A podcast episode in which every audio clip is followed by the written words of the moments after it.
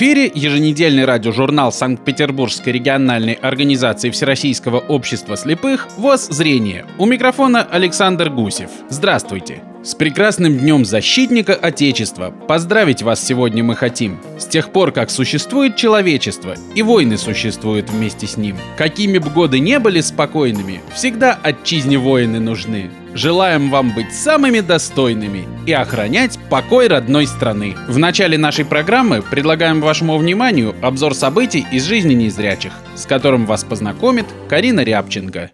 Печальная новость. Не стало Ивана Ивановича Халявченко, курский композитор и поэт, заслуженный работник культуры России, во Всероссийском обществе слепых он был известен как автор многих песен – Иван Халявченко родился в 1943 году, когда шли горячие сражения на Курской дуге. В его творчестве военная тематика занимала особое место. В восьмилетнем возрасте в результате несчастного случая он потерял зрение. Был руководителем хора общества слепых, затем преподавал в Курском музыкальном училище-интернате слепых по классу баяна – неоднократно становился лауреатом многочисленных премий. Коллеги и друзья помнят Ивана Ивановича жизнерадостным и отзывчивым человеком. Ни одно поколение выпускников Курского колледжа считают его своим учителем. Иван Халявченко – автор порядка 200 музыкальных композиций. Среди них вокальные произведения, инструментальные пьесы и этюды для баяна. Его имя было известно далеко за пределами Курска. На сайте Пенсионного фонда в разделе «Личный кабинет» для людей, проживающих в 20 субъектах России, открыт новый сервис. С его помощью можно выбрать форму получения набора социальных услуг. В электронном заявлении нужно указать, в каком виде, натуральном или денежном, человек хотел бы получать социальные услуги. Список субъектов размещен на сайте Всероссийского общества слепых. Пока, к сожалению, Петербурга нет в этом списке, но в ближайшее время услуга будет доступна во всех регионах. Государственная социальная помощь в виде набора услуг предоставляется всем получателям ежемесячной денежной выплаты. Набор предусматривает лечебные препараты, медицинские изделия, путевку на санаторно-курортное лечение, а также бесплатный проезд к месту лечения. Можно полностью или частично отказаться от услуг в пользу денег. Максимальный размер выплаты с 1 февраля составляет 1048 рублей 97 копеек в месяц. Вариант предоставления набора социальных услуг можно изменить раз в год. С запуском нового электронного сервиса в личном кабинете гражданина изменить вариант получения набора социальных услуг стало возможным еще и через интернет, сообщает пресс-служба ВОЗ. За достигнутые трудовые успехи, многолетнюю добросовестную работу и активную общественную деятельность председателю Тамбовской региональной организации ВОЗ Михаилу Смольянинову объявлена благодарность президента России. Михаил Владимирович состоит во Всероссийском обществе слепых с 1986 года. Во время прохождения военной службы в рядах вооруженных сил СССР он получил травму и потерял зрение. 13 лет он возглавляет Тамбовскую региональную организацию ВОЗ. Сейчас Михаил Смольянинов состоит в Общественной палате региона, общественных советах при управлении здравоохранения, социального развития области, сотрудничает с Федеральным учреждением медико-социальной экспертизы. Благодаря стараниям председателя Тамбовской областной организации в регионе начали развиваться велосипедный и горнолыжный спорт слепых. Новости правления.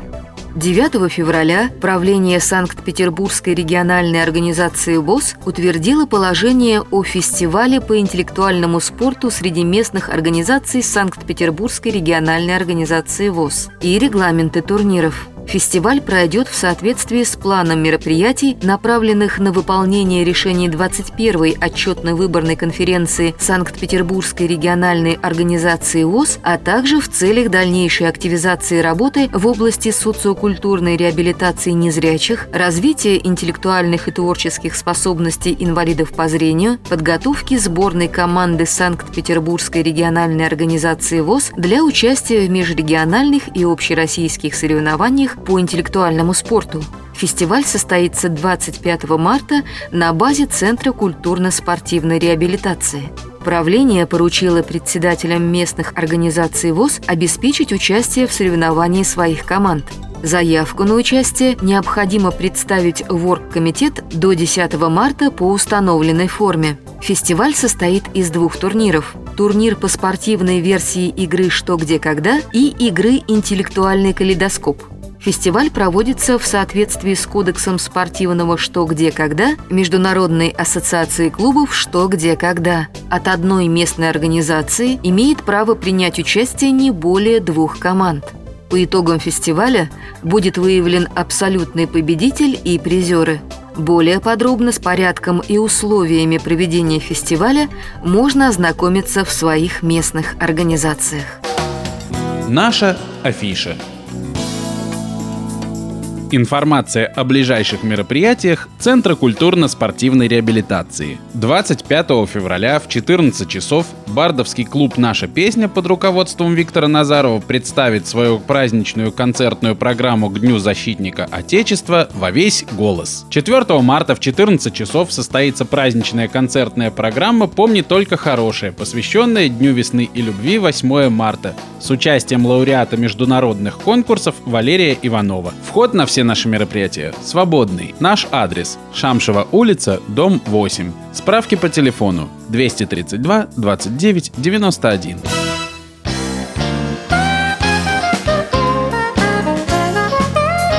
В эфире радиожурнал Всероссийского общества слепых «Воззрение». В этом году мы отмечаем 140 лет со дня рождения Бориса Петровича Мавромати, человека, стоявшего у истоков Всероссийского общества слепых. О нем рассказывает сотрудник Народного музея истории Санкт-Петербургской Ленинградской организации ВОЗ Олег Зинченко. Борис Петрович Мавромати родился 14 января 1897 года в Уфимской губернии. Его отец был рабочим, мать домохозяйкой. Борис родился обычным зрячим ребенком, но слеп в раннем раннем детстве. Закончил Пермское училище для слепых. И вот дальше его жизнь могла сложиться достаточно стандартно. Он мог стать либо нищим, либо оказаться на шее у родителей, либо богадельню, ну, либо стать неплохим профессиональным музыкантом. Но Борис сам решил круто изменить свою жизнь. Училище для слепых давало очень слабенькое начальное пятиклассное образование. Борис экстерном заканчивает гимназию и пытается поступить в Томский государственный университет. Но вот тут он сталкивается с первыми серьезными трудностями. Ему объясняют, что он незрячий, в университете учиться он не может, и предлагают заниматься чем-нибудь другим. Борис едет в Петербург, поступает в консерваторию. Он был неплохим музыкантом, но становиться профессиональным музыкантом явно все-таки не хотел. Мавроматия подает прошение на высочайшее имя, и ему разрешено учиться в Томском университете. Он учится в нем на юридическом факультете и заканчивает этот факультет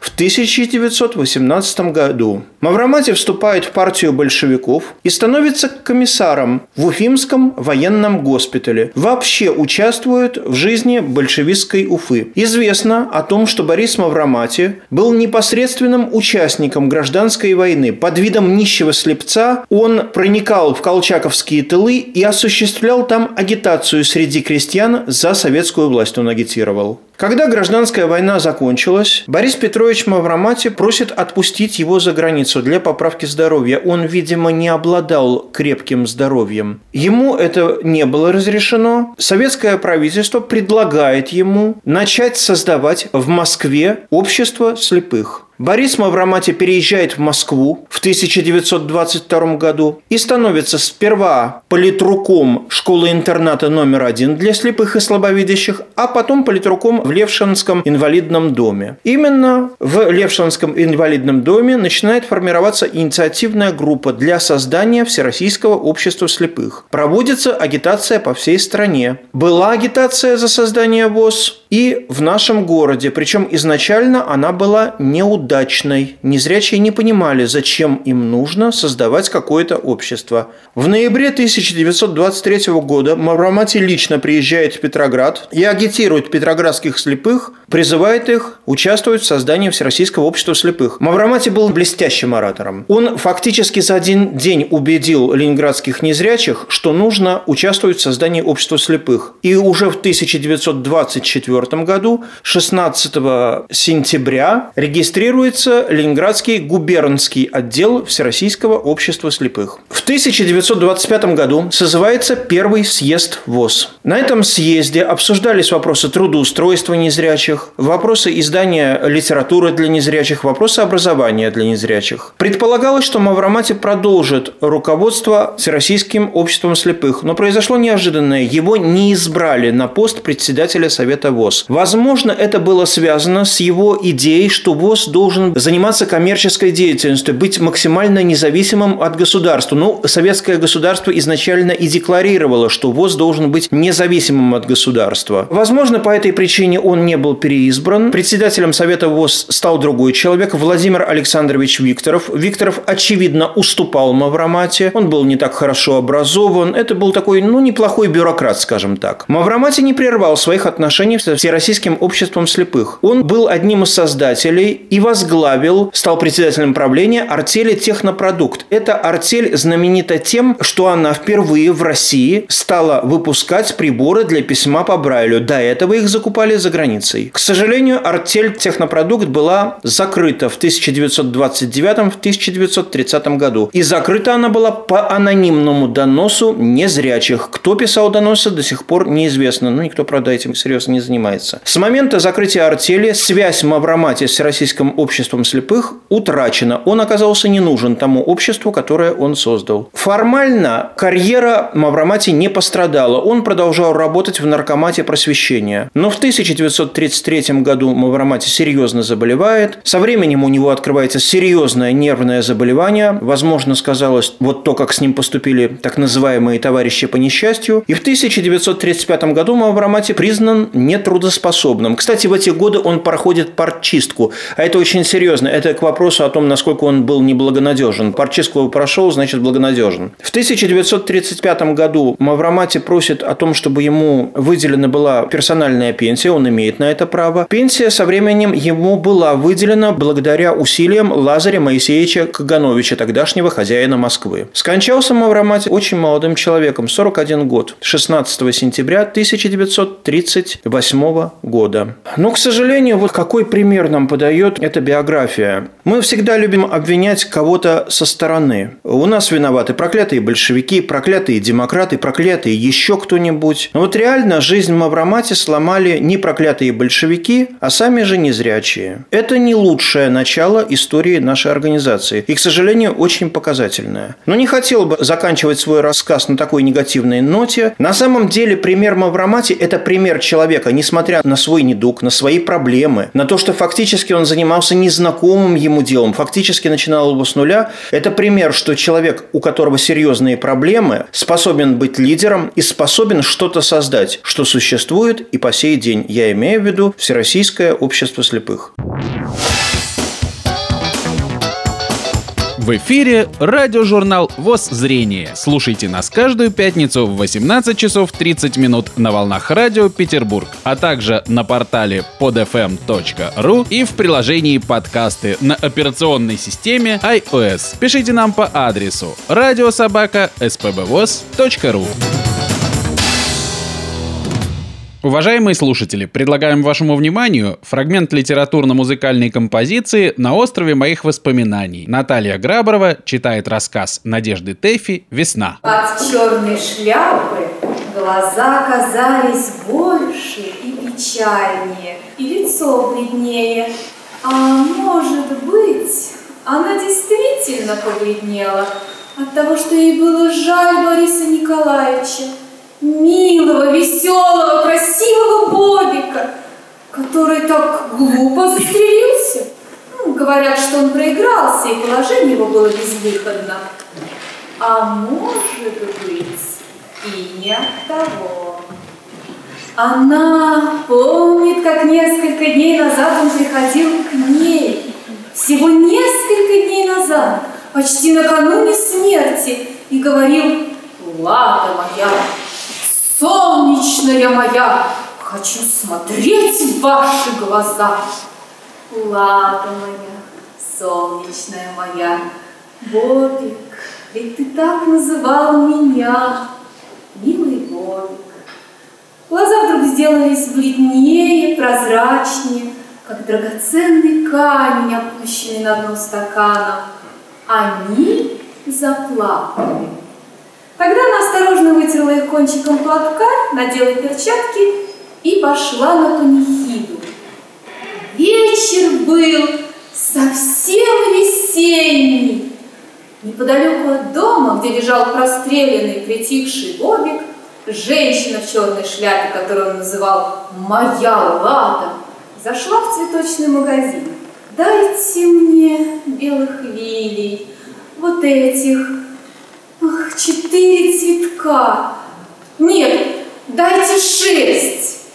Она вспомнила, как он сказал ей «Солнечная моя». Я куплю ему шесть лилий, Потому что я люблю его. Ну да, я люблю тебя, глупый Бобик. Зачем, зачем ты это сделал? Она вышла и, развернув тонкую бумагу, вдыхала теплый, томный запах тепличной лилии. Простите, я, кажется, толкнул вас. Молодое веселое лицо, смеющиеся глаза играют, спрашивают что-то. Лада оскорблена. В такую минуту она идет на панихиду. Она перешла на другую сторону улицы, но настроение было разбито. А, как, как называл ты меня, Бобик, милый? Ты говорил мне, Лада моя, солнечная моя, ты так говорил мне, и я никогда не забуду этих слов. Простите, вы, кажется, уронили платок. Те же смеющиеся глаза, теперь немного смущенные и упрямые. Он студент. Он протягивает ей грубый, свернутый в комочек платок, и так ясно, что он только что вытащил его из собственного кармана, что она невольно улыбается. Его глаза смеются откровенно и дерзко. Но я так и думал, что он не ваш. Я не мог не подойти к вам. Если бы я не подошел, я бы никогда себе потом этого не простил. Никогда. Вы необычайный. Такой, как вы, можно встретить только раз в жизни. Разве я смел не остановиться? Разве я смел не сказать вам всего этого? Нужно засмеяться, ну и сказать что-нибудь, думает Лада, но не смеется и не говорит ничего, а только смотрит и улыбается. «Вы спешите куда-нибудь?» – спрашивает он снова. «Да, на панихиду, вот в этот подъезд». «А, на панихиду! Ну, это значит, недолго я буду ждать вас?» «Не надо». «Нет, надо. Разве вы не понимаете, что это надо? Вы как линия, вы неповторимая. Я буду ждать». Она поднялась по лестнице, подошла к квартире, где двери были открыты, и молча стояли темные фигуры, склоненные над огоньками дрожащих свеч. «Ах, Бобик!» — вспомнила она. «Бобик, я люблю тебя. что ты наделал? Но душа ее не слышала этих слов, и она повторила снова. Бобик, я люблю тебя. Как называл ты меня, милый? Да, как называл ты меня, милый? Ты говорил мне, вы как лилия, вы неповторимая. Ведь ты так говорил мне. И я никогда, никогда не забуду этих слов. Я лилия. Рассказ Надежды Тэфи «Весна» читала Наталья Граброва.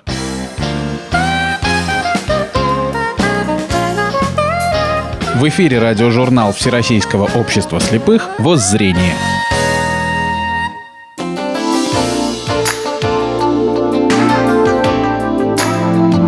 Листая прошлого страницы. 2 февраля 1956 года родилась Анна Александровна Адлер – первопечатница книг шрифтом Брайля в России. На свои средства она закупила за границей типографское оборудование и при помощи родственников и друзей напечатала в 1885 году первую в России книгу «Сборник статей для детского чтения», изданный и посвященный слепым детям Анной Адлер.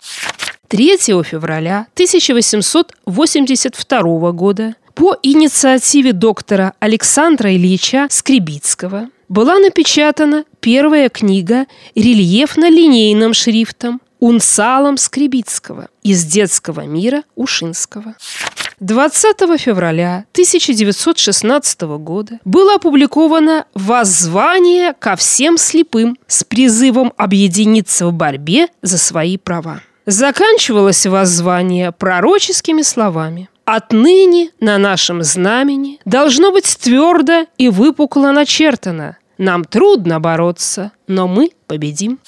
4 февраля 1925 года Президиум Ленгубсовета принял постановление о создании Центрального клуба слепых, который сначала работал на Геслеровском проспекте, дом 12, при общежитии УПМ имени Свердлова, а в 1927 году переместился на Стрельнинскую, дом 11, и скоро стал называться Домом просвещения слепых имени Василия Андреевича Шелгунова.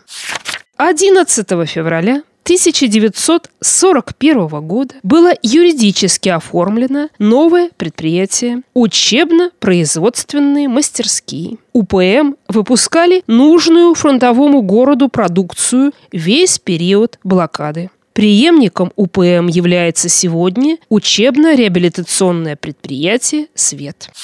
22 февраля 1941 года в маленькой комнатке Дом просвета открылся Тифло-кабинет-музей, предшественник существующего Народного музея Санкт-Петербургской региональной организации. Почти все экспонаты Тифло-кабинета во время блокады Ленинграда погибли.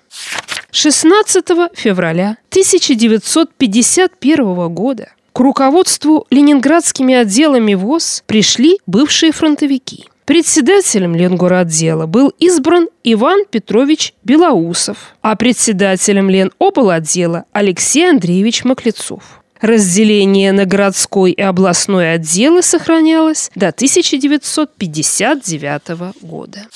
22 февраля 1968 года состоялось торжественное открытие нового здания Дома культуры имени Василия Андреевича Шелгунова. Это было лучшее в мире учреждение для проведения культурно-массовой работы среди инвалидов по зрению. На открытии присутствовали почетные гости. Среди них председатель Центрального управления ВОЗ Борис Владимирович Зимин. Ветеран ВОЗ Зинаида Ивановна Ордяка перерезала на сцене ленточку, символизирующую открытие ДК.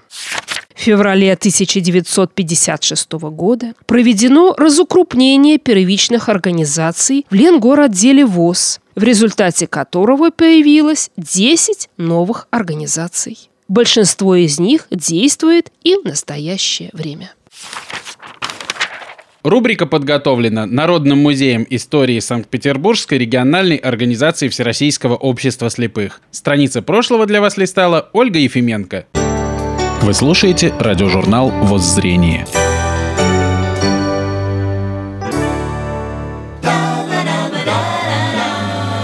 Поздравляем юбиляра!